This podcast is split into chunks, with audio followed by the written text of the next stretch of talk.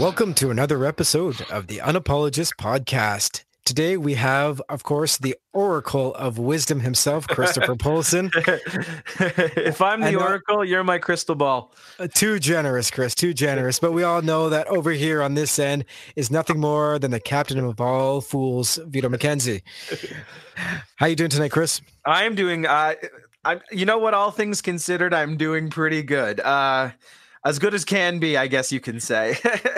I think at this point, and when we're recording this, the end of September, beginning of the year, that's the best we can we can have. yeah.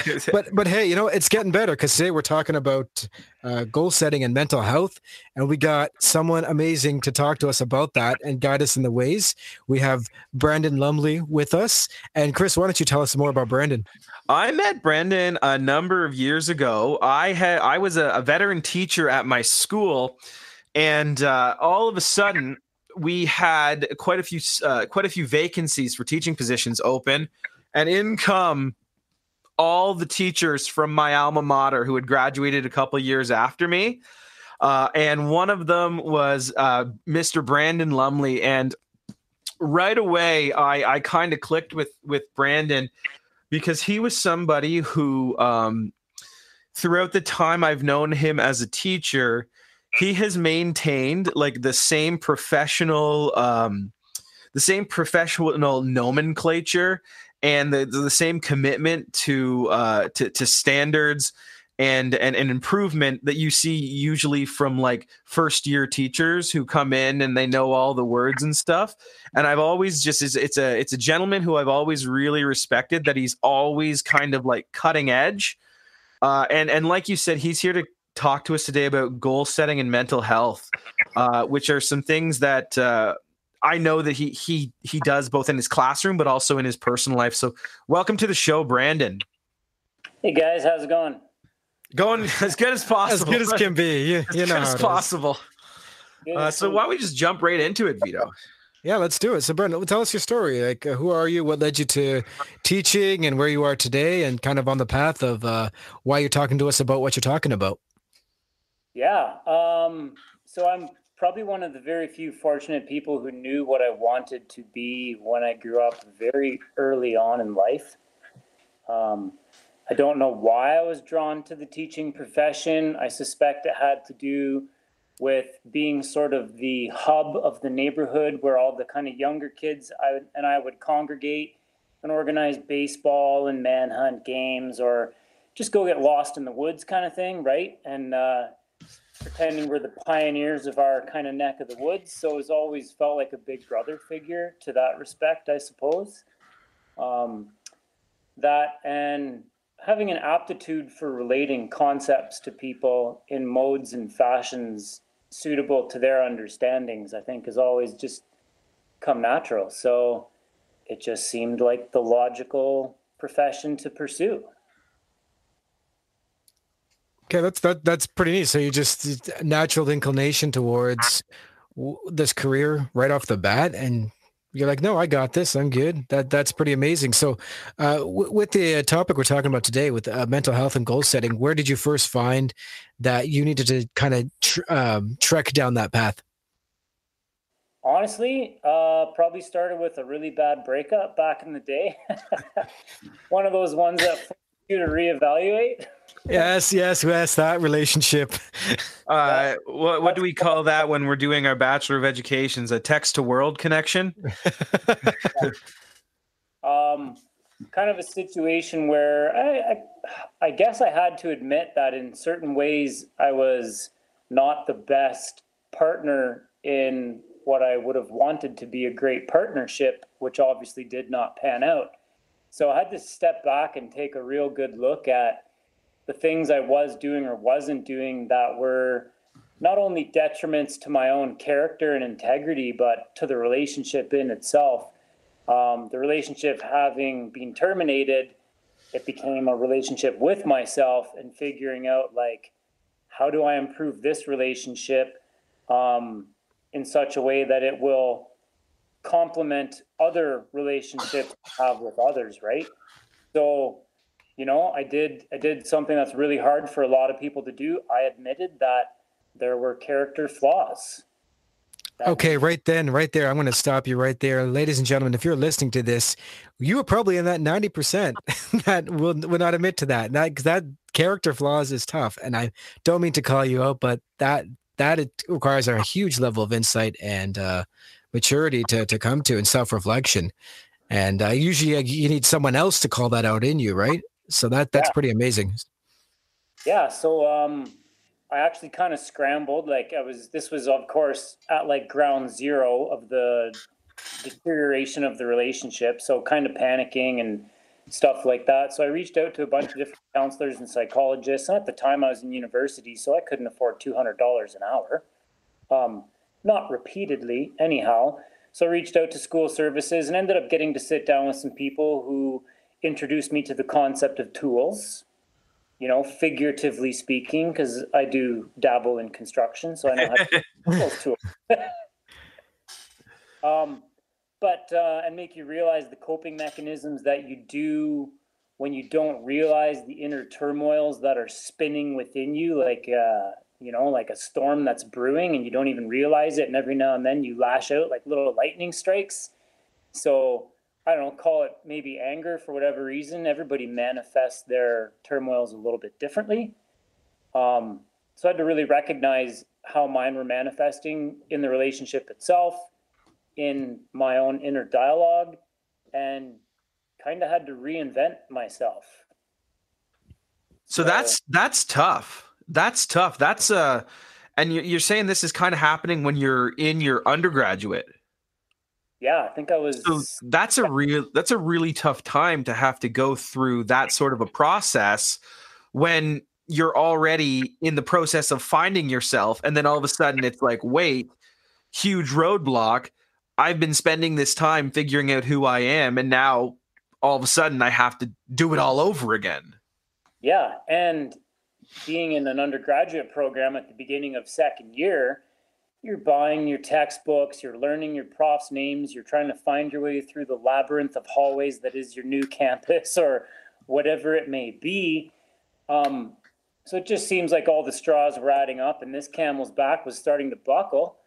So I had to do another hard decision and I had to prioritize that journey of finding myself, which meant, you know, eliminating some courses and going from full time to part time. So that being said, I did that for a number of years because this is an ongoing life journey. Once you take those first steps, it's like that horizon just keeps getting a little bit further, but that's good in the sense that you do keep growing. It's it's lifelong, right? So at this point, you weren't too worried about rushing through your undergrad then, because that that uh, prospect right there of spending more time to finish up would actually get people really worried like oh i need to finish in what the next three four years but or, or if you don't do it in four years uh you know the the whole life plan is off kilter. Yeah exactly. So i was kind of like well you know what? Once you have the credits under your belt it's not like they expire. Yeah. You know, build on those credits. So i don't know. I would changing the narrative of the post-secondary journey yeah. So essentially, uh, yeah, three year BA took five, but I think I'm better for it. Uh, I graduated a couple years older than some of my compatriots, right? Um, mm. Some regards being able to, I don't know, counsel them, guide them in whatever capacities they would approach me for certain kind of, you know, morale to impart and stuff like that. So, so once again, you're finding yourself in that big brother teacher role, you know, even in your undergraduate because of the choices you've made and, and, and the reevaluation. So it seems as though it's it's almost mirroring what you were talking about, how you decided you thought you knew you might want to be a teacher. It starts to show itself up again when you start to reevaluate who this Brandon Lumley character is. Yeah, and so just that's awesome. that's that's really interesting to me.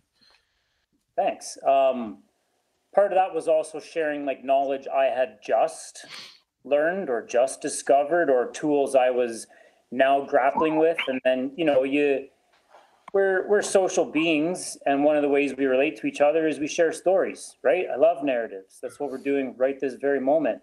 Mm. Um, that's the best way to create bonds. It's preaching to the choir. This is what we do over here. You look at civilizations that didn't even have the written word. Well, why was that? Because everything was an oral tradition. Everything from handing down, you know, uh, communal roles within the society to imparting knowledge or wisdom about geological formations or skill sets of survival. So you find yourself hearing someone else's story and you're you're listening intently, like actually listening, not listening to respond, but then you do get that opportunity where you're like, hey, that mirrors my path. Our paths just intersected on that little piece of knowledge, and I happen to have something that I can impart to you that will make yours perhaps a little bit easier than mine was. Well, I think we just solved teaching right there. Yeah, absolutely. We're good now. We can end it. But uh, and this was you. the final episode of the unapologetic. no, thank you for sharing that. I think we have to acknowledge our the the tradition of narrative and storytelling, and I, I love how you really elucidated how it worked. Um, so, given this path, can you give us your insights into the relationship you create in the classroom with getting your students on on board with uh, their own mental health? Oh, for sure. Um, so I'm not candid in any regards when I tell my story. I mean, there's certain personal details I leave out, but a couple years ago, um, there was some family things going on in my world. The summer wasn't the best summer I'd ever had. And uh, once again, I was in a, a, relationship that wasn't working out. Um, and I was doing everything I had learned to do. You know, I was looking at myself, I was looking at my partner, and um, I'm not saying I didn't do anything wrong in that relationship, but whatever, for whatever reasons, it was quite toxic, and I had to make the decision to leave the relationship um, for the sake of that person to begin. But all of that, I, once again, was happening kind of at the start of the year, and I was going to staff meetings, and I was blanking out on what had been discussed at the staff meeting. I missed an IEP meeting, which is like not a good thing when you're a teacher. So I had to approach my principal and say, "Hey, you know what? My cup, it's nowhere near half full. And I'm not doing you any good or the students any good. I need to take some time for myself. So once again, I had to prioritize myself. And thankfully, uh, Mr. Polson and I are in a profession that prioritizes mental health, and there are structures in place. And thank God they are, because not everybody has the opportunities we have to, you know, take that uh, leave of absence and do what needs to be done. So once again, I was just kind of going through the motions of like, okay, what are things that I need to let go of? What are things I need to seize control of? And what are ways that I can restabilize this equilibrium that seems to be off? Um, so I tell students that story and I let them know, like, you know, it's a hard thing to do to recognize when you need to do that, but you need to pay attention to subtleties in your daily routines, things that start to slide. Um, and then I actually choose content that kind of matches the subject matter. So, what do you mean by that? You choose content that matches subject matter. What does that look like? Well, last year, for the first time, I was able to teach grade 12 English. And as an English teacher, you pretty much have free rein. You can do just about any content you want so long as it's, you know, coalesces with school district policies and stuff, obviously. um, and our school happens to have a class set of Fight Club by Chuck Palahniuk. Great book. So, oh, fantastic. So I started thinking about it. And spoiler alert for anybody who hasn't watched the movie. so he knows if you haven't read the book, if you haven't watched the movie, you haven't read the book. and you know what? I did that kind of as a solid for the students too, right? You know what? You don't want to read the book, there's a movie. It's really good. Go check it out. so the premise of it is my argument throughout the whole novel study was that the whole book is a snapshot of mental health on young men because what is the first rule about mental health? What's the stigma? We don't don't talk. talk don't talk about, about it. it. What's the second rule? Don't talk about it. Talk about it. Right. So I'm like, no, let's break those first two rules. Let's talk about this stuff.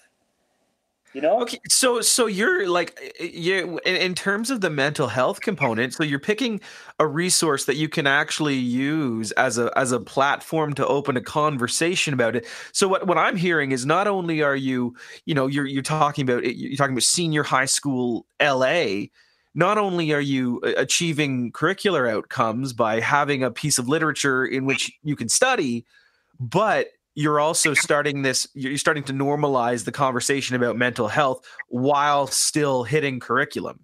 Absolutely. See, see that's that's that's next level. I was pretty stoked to be to be allowed to do that to be able to do that to have the resources. Well I, I, think that speaks to uh I, I, think that really speaks to um uh administration and i've said this a lot on the podcast um but uh more often than not they want to support you and that's that's really amazing that you had an administrator who was like knew what you were up to and was on board with it. That's that's really amazing.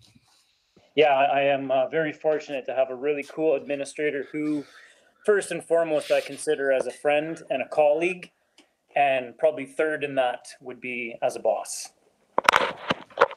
and so. just to be able to trust you as well and say yeah go ahead mr lumley you run with it uh, that's that that's amazing like i love that connection there and i, don't want to i don't want to take us off off topic but um could you talk just very very briefly um, something like that has to require some meticulous planning. And could you just give us maybe like 30 seconds on what that looks like? Because to me, like, especially a novel like that, like that's got some heavy content in it. So there's gotta yeah. be could you just give us like the the 10 second tour of like how you even bridge the, the the the lesson plan to the to the classroom, especially with young people? Yeah, for sure. So, uh, for example, one particular assignment was, or a recurring assignment was a fact checking situation. Okay. So I had a criteria. You got to keep the standards going, right?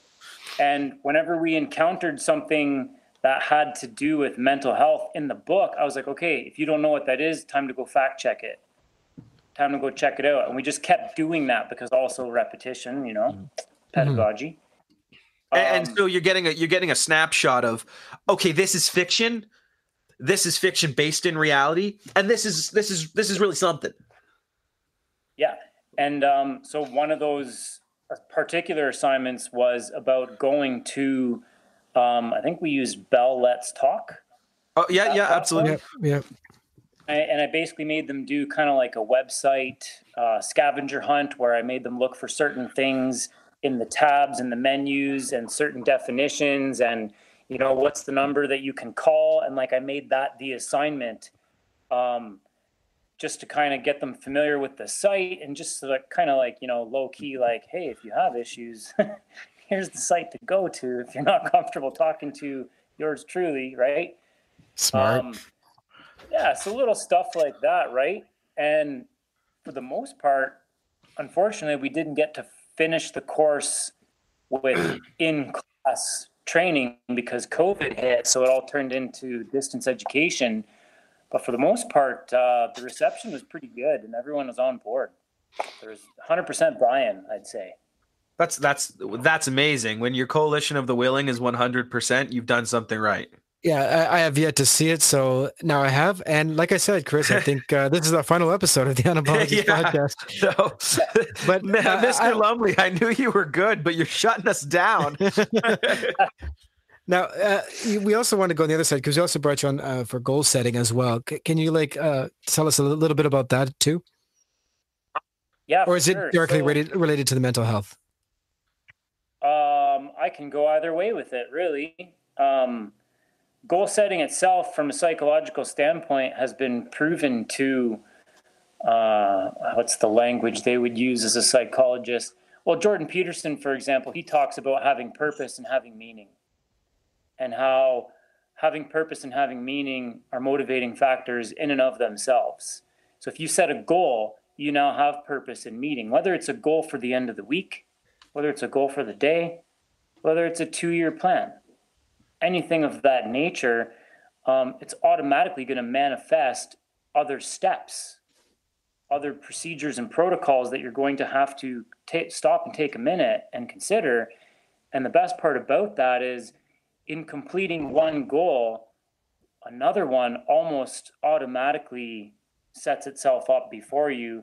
So the goals themselves become stepping stones to other goals and it just becomes a cyclical nature. And if you practice goal setting and executing realistic ones, then it becomes second nature. So are you're talking right? about SMART goals there? SMART goals, um, well, like realistic ones, right? Like you want to be more productive in the day, but you still want to sleep in. Well, that's not really realistic. Mm-hmm. You know, it's also not realistic to be like, I get up at eight o'clock every day. Tomorrow I'm going to get up at six. Yeah, your body's hardwired for getting up at eight. Why don't you try getting up at seven thirty? Why don't you make that your goal for the week? Yeah, and, and that's what I meant by the smart. It's the acronyms, uh, like specific, measurable, attainable, realistic. Yeah, like that whole thing. You bet. Yeah, so I tell my students, you know, set little goals like that. Um, often I'll ask, you know, who here has a job? Bunch of hands go up. Cool. What do you make an hour? What do you make an hour? What do you make an hour? Write those dollar values on the board. All right. Uh, how many hours a day do you spend just looking at your phone, scrolling, or whatever you teenagers do these days? Because I'm clearly touch. we all are at this point. I never uh, thought it would happen, but it did. It, it happened to us. I know. So, so what I would I, I say, sort oh, of catch up, but what I really like is that you build the like. So this is not something that is, um, you don't have like the goal setting component to the assignment or to the to the class. This is something that is, uh, it, it's it's embedded. This is something that's part of the the, the script that is Mr. Lumley's class. Oh yeah, I Miyagi them. Like oh, they nice. learn it realizing they're learning it. You know, by the end of the period, they're like, "You didn't teach me karate," and I'm like, "Oh yeah, did you paint a fence? Did you whack on, wax off?" like, yeah. Wait, yeah, you did teach me that. Can yeah, can can, uh, can you go back to the uh, the lesson you were talking about though? The um, the dollar amount with the job you're making and how long you spend on your phone. So I'm in a particular community where I don't know. I struggle with it because it's it's somewhat frustrating, but at the same time, I appreciate the work ethic of students who will skip school to go to work. And I'm like, okay, well, you're prioritizing your minimum wage over your education, and your education, in many instances, can get you beyond that minimum wage. However, this is also a very trades-heavy town, so there's a lot of students who graduate grade 12 with not the best literacy skills and then they go weld on the pipeline and double my salary in their first year. So reaching to them in terms of like what do you make an hour and how many hours do you essentially waste in a day and I get them to be honest with themselves, then I get them to do the math. You know, you make 15 bucks an hour, you spend 4 hours on your phone, that's $60 a day. Do the math, extrapolate that. And then whatever figure you end up with on the board, sometimes it's like $15,000. I'll go over to that student and I'll be like, how would you like it if I handed you $15,000 right now? And usually they're like, yeah, that'd be cool. I'll take that. so it just, it grounds it, right? It makes it real for them. And you can literally see like the wheels start to turn a little bit faster. Well, not literally, but you can, you can tell that they're starting to think about it. So it, it's really grounding for them. And uh, what are some of the supports then that you you use in the classroom because you're talking about this you're embedding it in the curriculum uh, you're talking about goal setting. So i'm assuming that through all of this students are probably going to be opening up to you and saying okay mr lumley we're talking about this. I think i i need some help. Like uh, how often does that happen and what supports do you put in place for that? So obviously that would be a contextual question. Um, and just quickly on the opening up part, every other week I do speaking circles in my class where you, it's not an obligation to speak, but you can if you want, and you can talk for as little or as much as you want. And I find that I've had teachers tell me before, oh, you have so and so in your class. Yeah, they'll never speak in your speaking circle. And then, like, long behold, halfway through the semester, guess who's got something to say at least every other time it's their turn? So the classroom culture is really important to building that relationship where a student is comfortable opening up and asking for support or guidance. Um, and then going back to the contextual piece, it totally depends on what what guidance that student needs and what supports are available. So, for example, I caught a student in the hallway today. At the end of the day, flags me down. Hey, Mr. Lumley, how's it going? I'm like, oh, hey, buddy, what's up? Oh, you know, doing um, language arts 10 for the third time. Like, mm. the pattern here, man. What's going on? uh, oh, I'm like, well, would you be graduating this year? I don't know. Well, how many credits do you need? I don't know. like, do you have a job? No, I'm trying to get one. So I said, well, you know, the first step is to hopefully be starting off this semester better than you have in previous years. Because even when I taught him, it was questionable the start of the year for him. like, yeah, no, I'm doing good. I'm doing good. I'm like, that's good. Because when you do get a job, because you will get a job, there's work out there. Just keep plugging away, handing out resumes, you know, marketing yourself. Um, our school has a work experience program.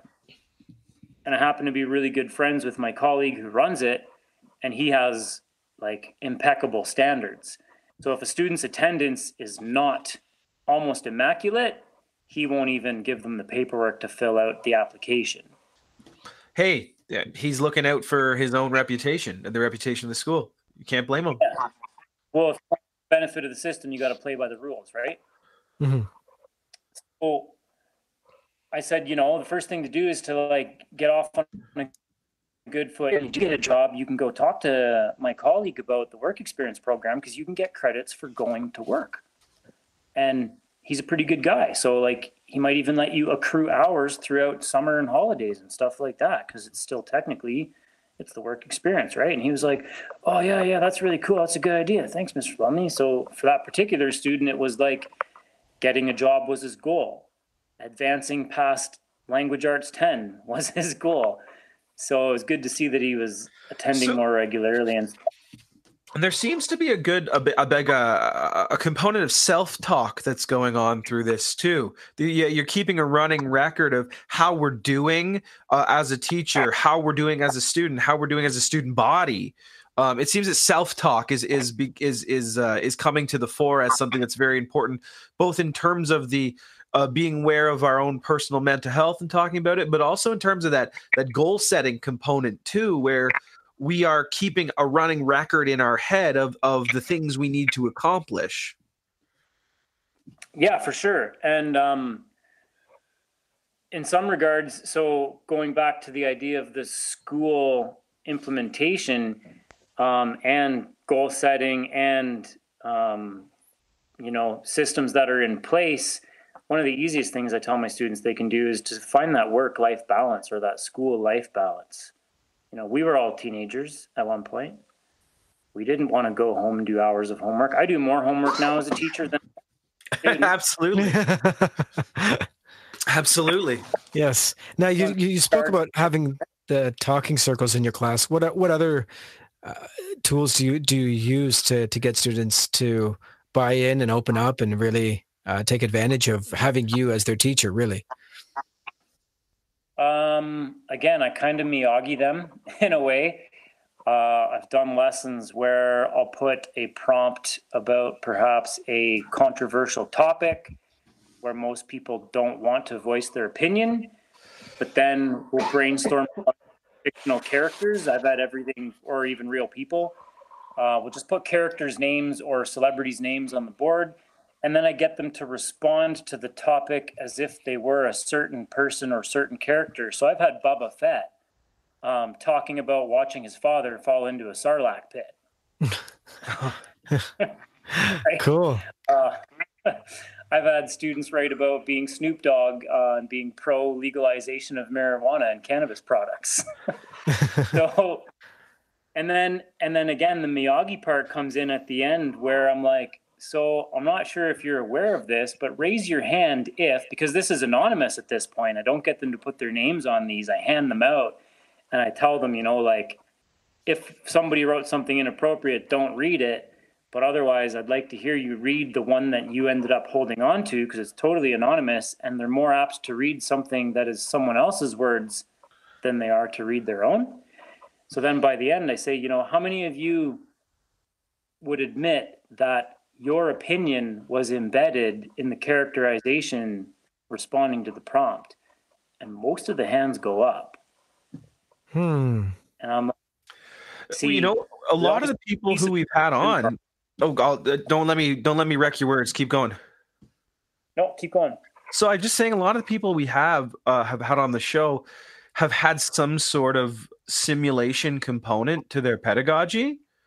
And time and yeah. time again, we hear about the success stories of removing the self from the student and letting them letting them take on the other persona. They're they're more apt to to engage and talk when they get to put when they get to put on the mask of someone else or a different situation um, and i find that's very interesting um, and like you said you know more often than not when it says was there something about you embedded in that well yeah there was because in creating the simulation you're allowing them to find themselves yeah no it's it's one of my favorite lessons to do. I find it pretty empowering for them too.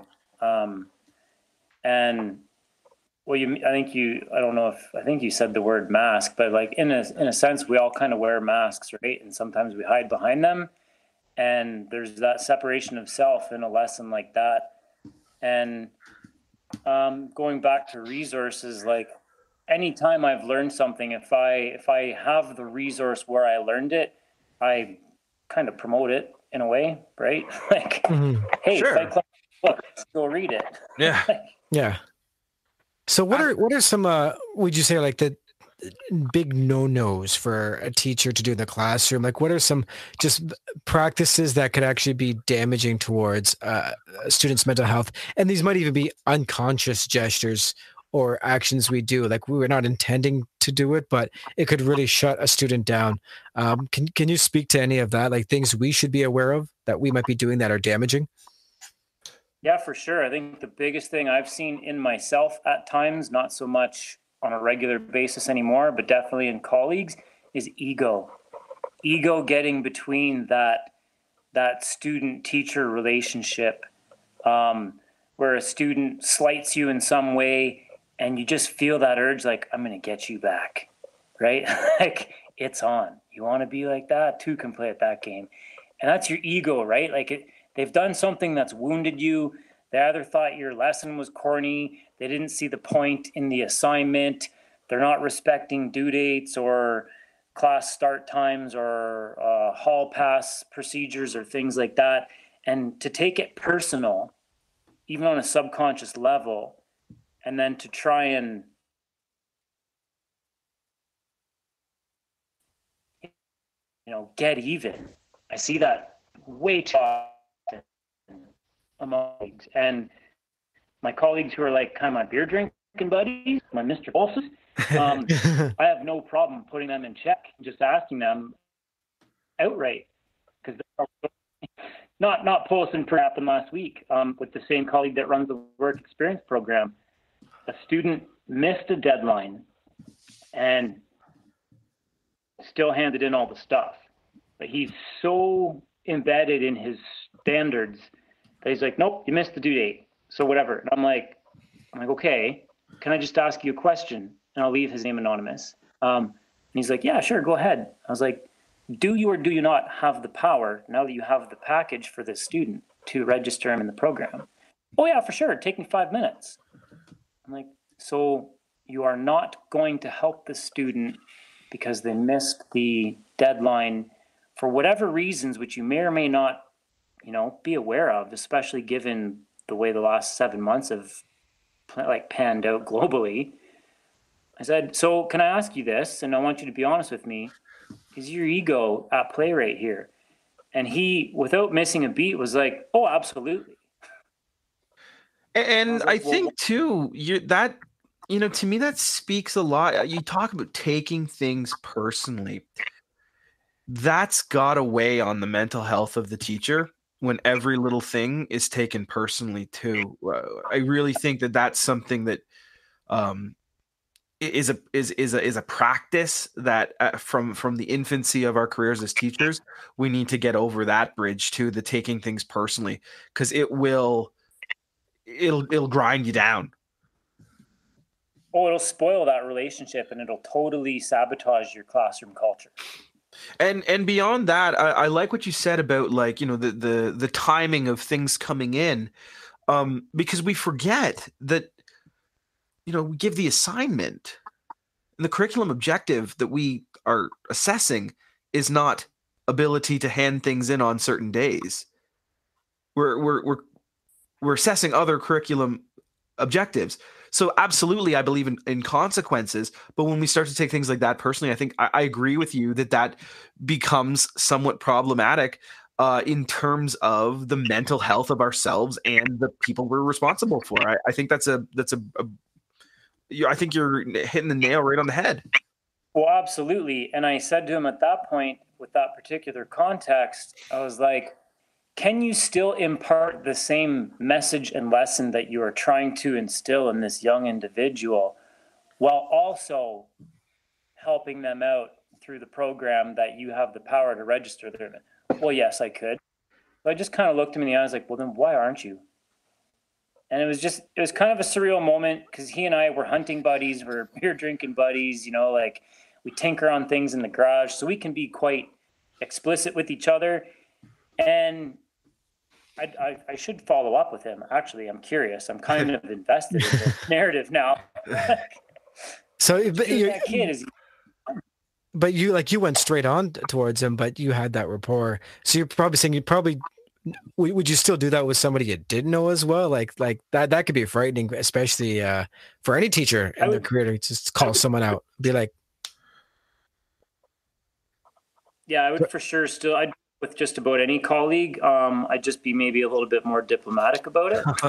okay. the, the approach is important. The approach is important.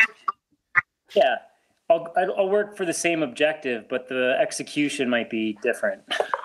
Okay, so uh, Mr. Lumley, let's let's let's round this out here. So you've been talking about some amazing things you're doing in the classroom, and and so me as a teacher, uh, like how can I go about like really building my own uh, what one set, setting goals for myself? What kind of goals should I set, and, and, and what? How can I even start on this path towards uh, bridging uh, the the mental health of myself first before I can offer it to my students. Beyond beyond yeah. the PGP, right? Beyond the PGP. Yeah. Um, I think it starts with accountability. So thinking of things that you are accountable for, the things that you should be accountable for, and the things that you are not being accountable for. Um, and that, that's within your own life. And part of our life, let's be honest, is developing pedagogy. So, you know, you're also accountable for the kind of products that you get students to create, the products that you introduce to them. So, in that case, finding content that demonstrates, you know, maybe a, a short story where you can question the integrity or the ethics of a character. I mean, we've all done novel studies like that. We've all read Catcher in the Rye, you know, books, coming of age books like this.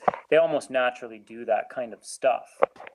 Um, but it does really begin with yourself. So in terms of in terms of ways to start one's journey, got to look at things that maybe you want to change and then think of again those smart goals on how you can change them and then hold yourself accountable to it. You know you have to make a promise with yourself.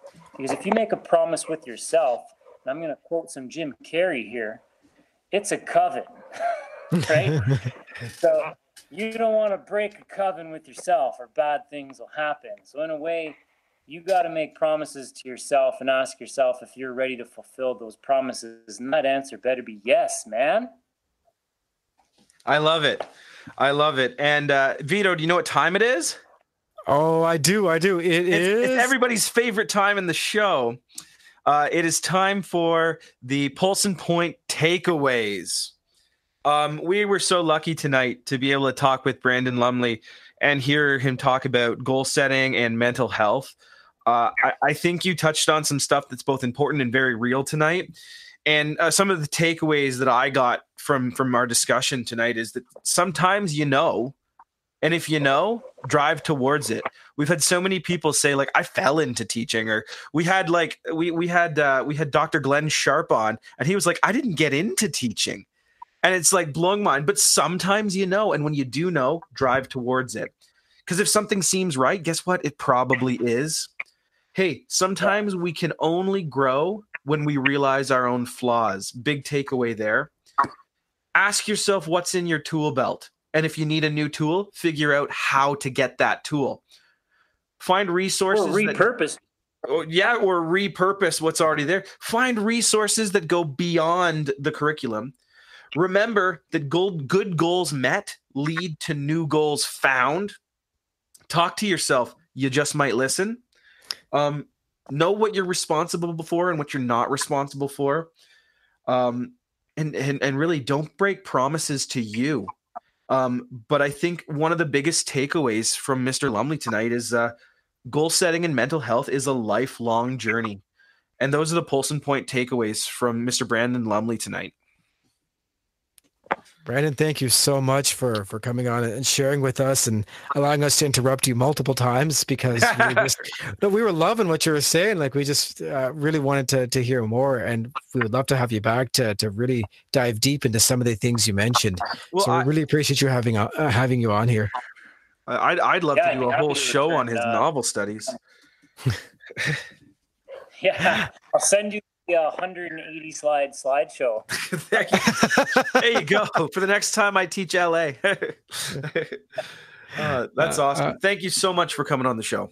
Thank you. Thank you, Brandon. Really appreciate it. Uh, and next week, Chris, we're going to be talking about working with students on the fringe and success through adversity. So that that's uh, that's going to be one to listen to as well. That's that's going to be quite a fascinating topic to dive into. And from all of us here, just want to say thank you for joining us this week on the Unapologist podcast. Join us next week when we'll talk with great people, learn new ideas, and tell the story of teaching as it happens. This is Vito and Chris signing off.